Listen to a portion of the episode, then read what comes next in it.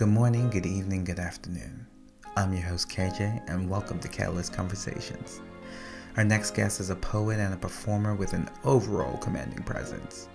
I had the pleasure of meeting him as a coworker when our myriad experience and family backgrounds gave way to many conversations on race and identity in New Brunswick. His journey has sparked a revelation of my own about my sexuality, my nationality, and my race. So, ladies and gentlemen, thems and days, help me give a warm welcome to TJ to our show.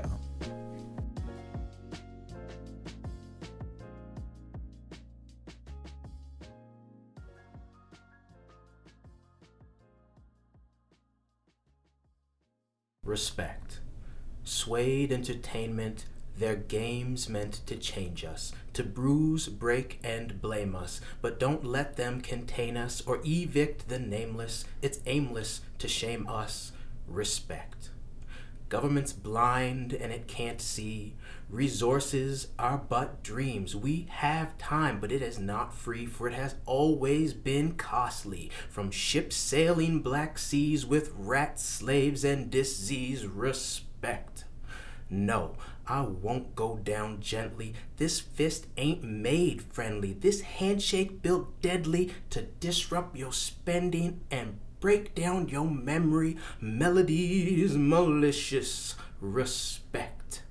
From all you've been sending, DNA still mending. Destructive beginnings, hope tested, still bending. Serve plates full of hate, no escape, it's unending. I push and I shout, cause I'm done being friendly. My hair's not your pet, and my skin was never candy. Respect. Woo! Ah, the smooth sounds of TJ. Ah, this is ah, I I don't even know what to say after hearing that poem. I could listen to it on repeat because every time I listen to it, I get chills. Thank you Thank- for coming and thank you for delivering that wonderful poem. How are you feeling? Oh, I'm feeling good. There Feeling we- good. Thank you for introducing me and inviting me here today. There we go. So we're here to talk about talk about race and you know the commonality of you know us being um, you know two black men uh, within a province where uh, people don't look like us. And um, what happens when you know you are a minority and the the the struggles and tribulations from that? And I wanted you to be on here because I remember when I first met you. Um, so, little context here: TJ and I worked together with the government of Brunswick, and I remembered when we met at that uh, our introduction. And uh, before coming to that that session, I literally spent close to an hour and a half making sure that I was like playing the part. Like you know, I was practicing how I'm gonna introduce my name in the mirror. Like I was smacking down the hair. I was like talking to my mom before, and like she was coaching me how to deal with like corporate life. And I walk in, and you just sitting there being yourself with your hair out, with the afro. And I was like, ain't this a bitch? and I was like, okay, I see what you did. And then you just you introduced yourself and you you explained your your name and I we're gonna go into that but and you you you went into depth and you explained with so much pride what your name came from and I was just in awe so, um, you know, in the intro, I said that your journey and just you being your authentic self has really sparked a journey within me. Um, and especially because we have some similarities with, you know, being from Bermuda. Um, so, like, and your passion and your desire to hear about the island has, like, even, like, opened up my eyes to the beauty and the passion that Bermuda has and the history that we have. And all I want to say is thank you Oh, wow. and um, really looking forward for our conversations um, on the on the pod. Oh no, absolutely. and let me just say thank you too. You've done so much to inspire me. Our conversations through the work and also when we went to a workshop for learning the art of hosting, just our conversations driving there and everything were really enlightening to me and really helped me solidify my own identity as a black man living in New Brunswick. So, Mm-hmm, mhm. no, it's all it's all shared, man. There we go. This is what I love. So, you know, growing up in Bermuda, before I came to Canada, I like I understood that, you know, there was going to be black people in in Canada, but I really did not understand that you know our the struggles of uh, black uh, African Canadians are similar to those of you know Bermudians of black Bermudians and that commonality there. And before even moving, I, I never even connected the idea of a, a African Canadian like that. The the concept of it really never clicked, and it, it just amazed me the more I, when I met you and I met your mom. They ex, you you both just opened me to this new um, this this new history of uh, African Canadians who are here in New Brunswick. Absolutely. So I want to do a deep dive in that. Well, starting on that, so I'm son of Mary McCarthy, and she has eight brothers and sisters. Her mom, Althea McCarthy, Oh. was one of the few black families in a small town in New Brunswick called Woodstock. Okay. And so, being in that only, being one of the black families in Woodstock, you kind of only learn of your identity through how other people treat you. So I I love our contrast of you being from Bermuda and being very familiar with culture and your people, mm-hmm, mm-hmm. and in here, your people are literally limited to your family, and outside that door, it's everyone else's culture, and you're starting to ask to conform and starting to be questioned. And I'd say the way they ask you to conform when you're living in a rural town in New Brunswick is sort of, why is your hair like that? Okay. Or, so why did you wear that? Oh, that's a funny way you said that.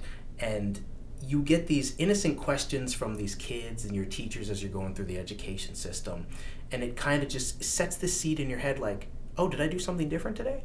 I mm. thought I just woke up, put my clothes on, walked to school, and they constantly give these little things like, oh, you did a little something different. And acknowledging and recognizing that difference is part of the experience, in my own opinion, of being black in Canada because never have I had anyone come up and like be aggressive with me mm-hmm. over my color mm-hmm. or over my culture. And I know I keep my hair grown out just to kind of show that pride. And yeah it's just hair. Mm-hmm. There's nothing crazy about it. And my family we we always hung out so much. And we'd sing and we'd dance and we'd laugh and every time we've got like five seven cousins and every time a cousin had a birthday all the other cousins and aunts and uncles would go there. And it was always at grandma's house and her mm-hmm, as the mm-hmm. matriarch for the family bringing our culture and just our identity together.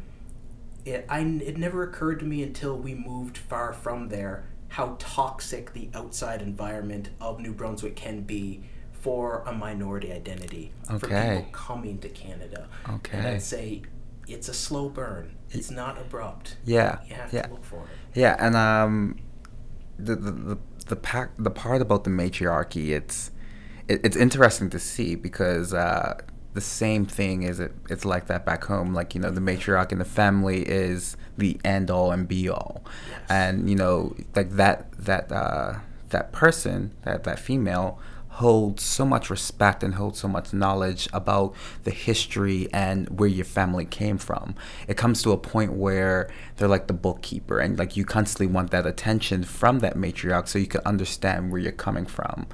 Um, you know, and and to to answer your to to give you sentiments, um, you know, since being away from my family, I'm starting to, as you said, see see the negative side of the world. Like you know, it's uh, it's it's one thing. One one thing I really value about Bermuda is, like, I always saw black excellence. Like my like my parents were very successful black people.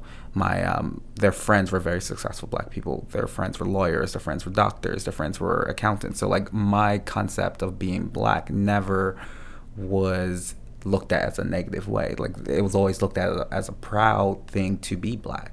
Yes, and that's so fortunate because inside the family growing up in Woodstock, everyone was always encouraged for education, mm-hmm. education. You mm-hmm. want to be someone, you can be whoever you want. Outside of that, I have gotten teachers, principals that have come up to me and said, You're just going to be a plumber. Mm. Or tell other students that were laughing at me because I got fatigued in class and I'd pass out, like, Oh, he's never going to do anything. And other students would tell me this after the fact. And it was the your family totally instills in you that dream that you can be whoever you are because you're a strong black person. Mm-hmm. But outside of that, in the actual systems you find in New Brunswick, it's almost as if they're waiting for you to fail so they can confirm their own internal dialogue, their own internal narrative on what success can look like. Because to them, of course, it's a majority white Okay. success. So. So, go. So, tell me about your experience within the education system. Let's let's walk from like K all the way up to post secondary, because like you're go UNB right now studying kinesiology. uh, recreation sport Oh, management. okay. So uh, working in the nonprofit, and this is well. Let's start from the K. Okay. Going back, uh, it was all playful when I started, and I'll frame this always from a point of knowing my identity. So the first time that I knew that I wasn't quite like the other kids is this kind of songs they'd sing to me. My mother's name is Mary, so a common song would be, "Mary had a little lamb, his fleece was black as coal," and I was oh. like, "Oh, that's." And in ret- and when I was there, I'm like, "Oh yeah, this is a fun song. We're all singing this." But in retrospect, I'm like, "Oh wait, did they sing that to their parents and they didn't change it, or did they laugh?" Like, it's you start to unpack this. You would never want your kids saying that about any human being, exactly. referring them to an animal, and then mm-hmm, that mm-hmm. you know they don't have a pretty coat of fur. And as I went through elementary into middle school, that's really when the teachers started not promoting my good grades, and I started noticing that if I didn't put a hundred percent in, if I got ninety nine or like a B on a test, they would say like, "Oh, you don't have to try that hard," or like, "Don't worry, you're just going to be a plumber if I failed," or "You can go into the trades," and they would say these terms as a positive for me to be like, "Oh, look on the bright side." You can work in construction, and there's nothing against any of those things, but I've always let my dreams known that I wanted to be a psychologist to help people. I want to mm-hmm. work in the mental health field because I always thought there was such a, like human minds are just so wonderful. So that's why I love education and learning because there's just so much to know, and I'm just so curious about things. Uh, high school was probably as worse as it could be, and uh, where the students would bully, they'd walk down the hallways and they'd just grab my hair and laugh and snicker and say, "Oh, can you believe I told you it was soft?" And it's like there was times in classrooms when I'd walk out and have my hair full of crumpled pieces of paper when I had my afro because they would just throw pieces of paper in my hair from across the classroom while the teacher was lecturing. If I said anything about it, I got in trouble. Ooh. If I didn't say anything about it and went up to the teacher afterwards, they would tell me to do something about it and to talk about them. So I never had the system support me when I was bullied as a child of color in the education system. And when I tried to do something about it, I was the aggressive black person mm-hmm. trying to start fights. And I was just like, just leave my hair alone. Mm-hmm, mm-hmm. And uh, no, that that turned me away from education for a long time until I decided to go to college out in PEI, which is a wonderful place. Okay. Fantastic people. The teachers were really great, and it was really forming those one-on-one connections with educators that kind of helped me be like everyone else. Also, they have a great sports program, so I met a lot of people from uh, the Caribbean islands and Okay. made fantastic friendships. and up until that point, though, from Woodstock to Fredericton until Holland College, I didn't have many black friends. Okay. The only black family, and anything I knew about black people was what other people told me or what we saw on Much Music Television. So, And and how did that affect you in your adulthood or dealing? Yeah, how did it affect you in your adulthood? I, to be honest, I didn't know that there was anything wrong except my birthday's February 9th. Mm-hmm. February is Black History Month. Mm-hmm. And every year, all, like clockwork, I'd get depressed around February, and Okay. I'd wonder what am I supposed to do? Uh, How am I supposed to celebrate? I'd see people wearing the African colors. I'd hear people talking about these great African scientists, and uh, I couldn't connect with it. I didn't know why that was important to me because I was never encouraged to be one of those people. It's almost like I didn't see myself reflected in black excellence, as you said. And it took me reaching out to a professor on UNB campus, uh, a black professor of history, and she helped mentor me by giving me materials. And she handed me this book. It was called uh, You Must Be a Basketball Player, which was of a professor from Dal, a black professor. And he still to this day, he wrote in the book that in board meetings, walking on campus, going around, people still think he's a basketball player just because he's a tall black person mm-hmm. and not a distinguished professor of history. Interesting. They kept not seeing him as professional and would only see him as his color. And when I read that book, I, I had such an epiphany. It changed my mind that what's worse than me thinking this is all happening to me is that this is happening to everyone and it's normal Yeah. And that's kind of what powered up my voice and started my poetry and writing. I'm like, no, this isn't okay at all. I, I have to tell people about this. I have to write my story. I have to help bring other people up because it's like, because if it was me, you know, you're told to be tough as a young black kid. You're told, you know, hold it all in. You're not allowed to share. You just have to push forward. And my grandma was very much of the keep your head down, move forward. Just make sure that you're always progressing. It doesn't matter what other people say.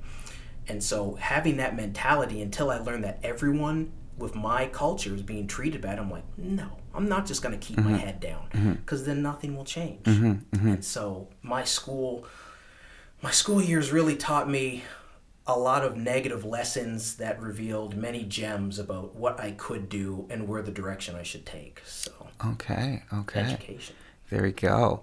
Yeah, like uh, I I relate to that so much because I I guess my experience was I guess growing up being on the on the flip side of like the the underbelly of you know the black community where you know I am a part of the LGBT community where um, you know that is such a, a negative stigma because you know masculinity and like uh, homosexuality those two are all that you can't mix the two then it's Yeah. and it has so much negative connotation that it the the community which in which that supports one another as soon as they start seeing um, anyone who's a part of the LGBT community within the community starts to like basically uh, like push it out or try to to um to to I'm trying to figure out the, the words to, to say here, but it's like, I guess trying to push it out. And I always I had this struggle where I was like,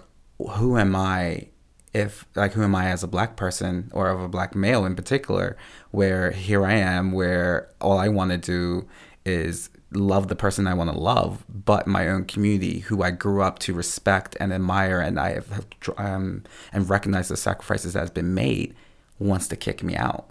So like I I went through a journey where I did not want to associate with being black. So like I remember when in high school and middle school where because I'm I'm a lighter skin, I would always go around saying that I'm mixed. So I would s- stand away from um, my culture and me being a black person because of the the trauma and and the the the mental abuse that I experienced growing up in the system as being a, being a gay kid. And it's and it's, it's interesting to see. Yes, that contrast is it's there's so many it's almost just like like a fishbowl of challenges. Mm. No matter which direction you're trying to swim, the bowl itself is just the container that we're in mm-hmm. and we're trying to find a way to get out and but it's it's almost maddening to think of growing up in a proud black community like Bermuda and still having to find your identity be threatened and challenged continuously. Exactly. And then myself growing up in a proud black family, but as an introvert and as someone that, you know, I usually speak softly. I my head's always in books. I love reading science fiction. I'm not one to openly challenge people just for the sake of doing it. It's too much energy. I'd like mm-hmm, to I like mm-hmm. to get along with mm-hmm, people. And to be put in that on that pedestal all the time whenever I open my mouth almost as if my whispers are screams to people that hear me because of my skin. Mm-hmm. It it just made me withdraw more and more and be like, well, maybe I'm just a threat. Mm-hmm. When you learn that, no, this is something that every single black person goes through in a different lens to them, individualized. It's just a story that needs to be told. Exactly. So going down the story row, um, so how did all this affect your mental health? Horrible. I like. So I was diagnosed probably uh, 18 with like ADHD and chronic depression, social anxiety disorder, you name it, a bunch of learning disabilities, and uh, it came as a complete shock to mom and the family. But I was always a quiet person, and they just didn't know how far in I retreated because honestly, I took a lot of those traumatic experiences in the education system just to heart. Mm-hmm, and I was mm-hmm. trying to find a way to be myself that wouldn't be shamed when I presented it. Okay. And no matter what I tried to turn into, it would always come out being like either dangerous or not good enough. And I'm like, okay, well, I'll just retreat into myself. And there was a couple years where I just spent on social assistance, just reflection, meditating, trying to find out. And it honestly, that was a long part of my life until I went to Holland College and got turned education around for myself and then asked that professor. And she sent me those education materials that I realized, okay, this is normal. And even though I have these mental issues, I can I have to work backwards now to unpack all this trauma. Okay. And that's kind of where I am now in finding my black identity is what are things I'm proud of that also just happens to align with the black community and things they're proud of. Loving music loving mm-hmm. writing mm-hmm. storytelling mm-hmm. just being around people and having loud like emotional conversations. And it is never threatening and it's really appreciating what my family gave me that i forgot from constant almost brainwashing through the education mm-hmm, system mm-hmm. on what a citizen of new brunswick should be mm-hmm, because very rarely do you see that citizen of new brunswick being a person of color or an immigrant or anyone that's a, a non-white Okay, okay. So, what's your what's your saving grace? What's what's keeping you keeping you going? What's keeping you hopeful about the future?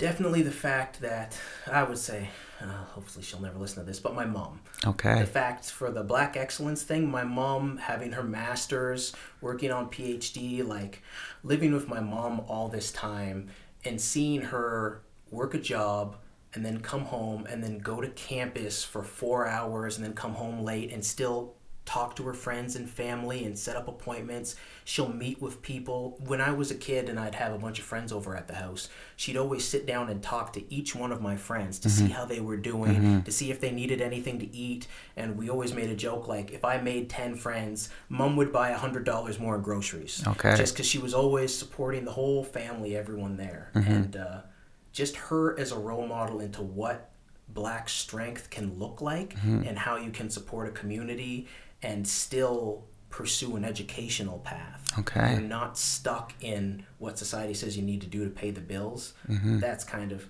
and she's going back to school now and she's in her 60s. Mm-hmm. So me being 32, it's not I can't say, "Oh, I missed the boat because I should have been 20." I'm like, "Look at mom. She's doing it." There you go. It seems like it's, uh, and in earlier episodes, I, I've been talking about this. It's the mindset change. It's where it's, it's yes, society around us is saying that we need to be X, we need to be Y, but we need to change. We need to have like an internal focus and change our internal mindset to ensure that we're that we're moving forward. Very much so. Very just to to defend the things you love mm. is really what I'm learning to do.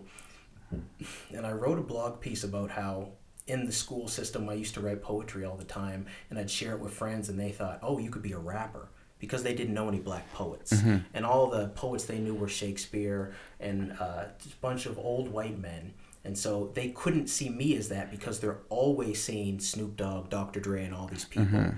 who their music is great. I listen to it, but I never wanted to be that. I just wanted to be a writer. Mm-hmm. And going through that and finding myself, I don't know, kind of disappointed in myself that if this is something I like and it's just going to lead to rapping, then I won't do it.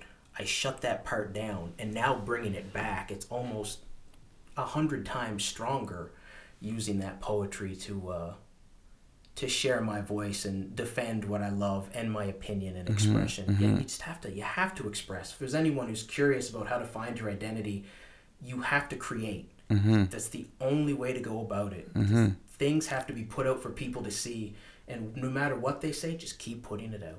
This is it. Yeah. This is it. That's it. Oh, like th- this is what. Uh, this is why. I'm, this is why you're here. Like, it's no. It's every time you come. It's like my, like I'm falling. Like, I, I, I can't. I can't even articulate the words that I'm feeling right now. Like that's that's how wild I'm at. It's, it's having these conversations that it's gonna change the world. I feel it's it's showcasing you know the intersectionalities within the black community is key because like that's something that I I feel like I struggle with where I get the comments of so why do you talk like that? I was like th- this this is how I talk. Like you Yeah. know my parents you know it's still education in me.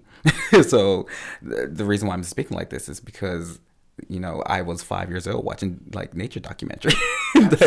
So it's like it's it's understanding that you know a sound of your voice doesn't belong to a race or the fact that I love to talk about politics and the stock market. That's not something that is connected to a race. That's something that I'm interested in. Yes, it's yes. it's understanding the value of intersectionalities.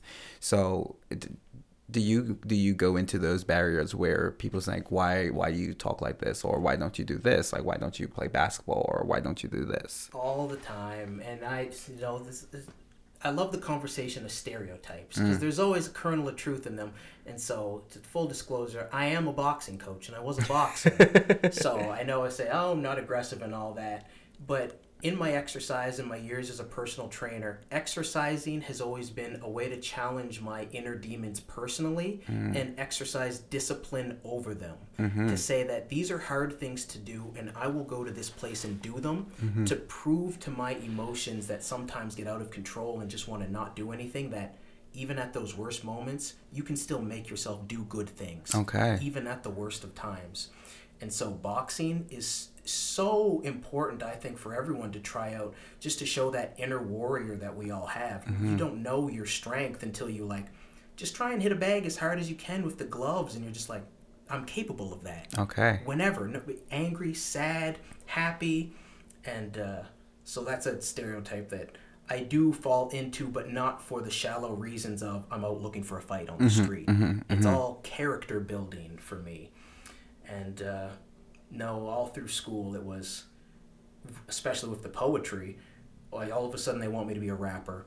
And then when I'm like, all right, well, let's start a rap group. And of course, all my friends who are white would say, well, we're too white to rap. Mm. And it's like, okay, well, whatever. And I'd keep bugging them and bugging them about this. And then all of a sudden it turned like, well, you live in the suburbs, Tondaway. Why would you- You're too white to be a rapper. You speak too polite and correct, as if like British people have the market on speaking eloquently, mm-hmm. on enunciation, mm-hmm. and it's I'm supposed to speak with broken up words and not fully formed sentences because of the type of skin color I have, and my difference should make me less than. Mm-hmm. And I was just like, I read books. Like, I read books. That's it. That's that and the hair thing. Yeah. Uh, I had an afro back in the day, and I never took care of it. And I just let it look like tarantulas just crawling out of my hair. And people were like, whoa, whoa. and uh, then I shaved it. And it wasn't until probably three or four years ago that I grew it back and I've started taking care of it. Mm-hmm. And that was the first internal step for me as like my silent protest. Yeah. I was like, this is just my hair yeah why are people making a big deal? I was out at a place the other day, and uh, the bartender was like, "Oh yeah, I, I went to a barber, and they said I have hair like a black person." It was this white guy with like straight blonde hair, and I was just thinking, if there was any other culture person in here, would you start the conversation on hair, mm-hmm. or is it just because black hair is exotic? It's Yeah. so different. Yeah. Oh, it's an afro. Well, when I get out of the shower, I have an afro. I'm like, what if another white guy with curly hair walked in? Would you say that to them? Mm-hmm, I mm-hmm. highly doubt it yeah but it's just us. Yeah, it's it's the hair thing because I, I guess me growing out my hair was um, an act of protest too. Yeah. Um, it's funny every every male in my family on my dad's side they have long hair, and growing up I've always wanted to like just do that, but it was like an internal like oh my mom's gonna hate this, but it was like this internal struggle where my mom and understanding where she came from and understanding um, the, the the the trials she experienced as being a black woman you know her dealing with like especially when she was dealing with uh, in corporate world where she had to like suppress and conform that she constantly instilled in us as a way to you know you have to be able to if you want to succeed in this world, you have to be able to conform to the world. Absolutely. So it, it wasn't until I moved away to university I started growing out my hair, and now I'm getting into situations where it's like, oh, why, like, why, how you get your hair like this, or how do I do this? And for me, like I, I'm constantly explaining the fact of why my hair is like this. I was like, my hair is like this is because of genetics. Yeah, like it's yeah. it's not or it's um I I remember one part one time where I was literally I walked out of a meeting and this lady came up to me and she was just like, I love your hair. I'm gonna touch it. And just like goes goes ahead and goes goes forward to touch my hair and here I am not knowing what to do, letting someone touch my hair and I'm like, the whole black people not having personal boundaries thing. Ah, just especially when I was a personal trainer working behind the desk, the people that would walk up to me and say, "One of these days, I'm just gonna shove my hand in your hair," and I was just like, "What an aggressive like proclamation of I'm going to break your personal boundaries mm-hmm. One day in the future." And I'm mm-hmm. like, "What a weird threat to someone that's just like." doing administration where I was like, okay, what am I supposed to say to this paying client? I'm like, okay. Yeah. And there's just been so many moments in my life where people like, oh, can I play with your hair? And sometimes in the education system where they would just do it. Mm-hmm, mm-hmm. It's it's so weird how you never see that happen if any other man or woman would just go up to any other guy or girl and go straight for the hair. Mm-hmm. That's such a personal space. Mm-hmm. Your mind, how you're thinking, your facial features you don't just reach out and grab that on someone. That's such a threatening thing to do, but they think it's okay when you're a black person. Mm-hmm. And it just goes to show this huge barrier of ignorance that they hold on. They're not even aware of it. Mm-hmm. These are the people that say they don't see color. Mm-hmm. And it's like, oh, I mm-hmm. love your hair. Mm-hmm. Can I just touch it? Mm-hmm. It's just hair. It's just hair. There's nothing, full stop. It's hair. It's a little longer than yours and a little curlier that's it. Okay. I, I have no idea why. anyway, I wrote a nice poem about that. I, oh, oh my gosh, I love it. Um, okay, so I feel like we're, we're we're hitting a lot of topics here, and when it comes to the future, and I have a two part question. First part of, of it is for someone who is like listening to this podcast now and they're like, okay, I get it. I want to learn. How can someone learn to be an ally? If you want to learn to be an ally, hmm, I would say I liked, I was at an event that you were on the panel at, and uh, one person said to share the events on your Facebook. I think a big thing from a, a marketing perspective and my time in business is if you see that there's an Afro Fest mm-hmm. or that there are some local events that are put on by the Caribbean Society or something, share that to your Facebook. That is probably, if you're unfamiliar and you're kind of curious about it, that's the biggest step you can do to have everyone who sees your Facebook just acknowledge, oh, this happens in my city? Oh, there's ethnic cultural events that go on. And that can be your first step into it.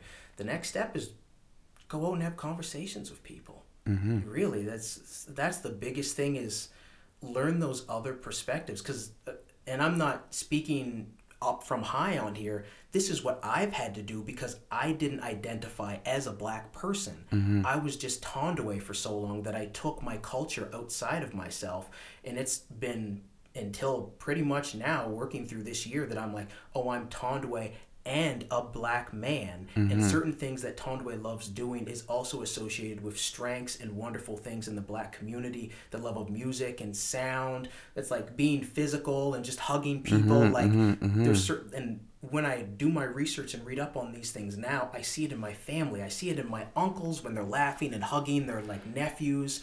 I just see that sense of like unforgiving love that you get and you so rarely see other families hug their kids in the Yeah. streets or be like that but if you see a black that love Yeah. it doesn't matter what context you put it in it's so strong all the time and it's just like i feel that for people too and uh, yeah just share those conversations with people that you are questioning if you think someone's a little different than you have a conversation with them Okay. that's the best thing you can do Okay. So, like the context of this podcast is like looking for the looking for for the future and thinking about what can happen in New Brunswick.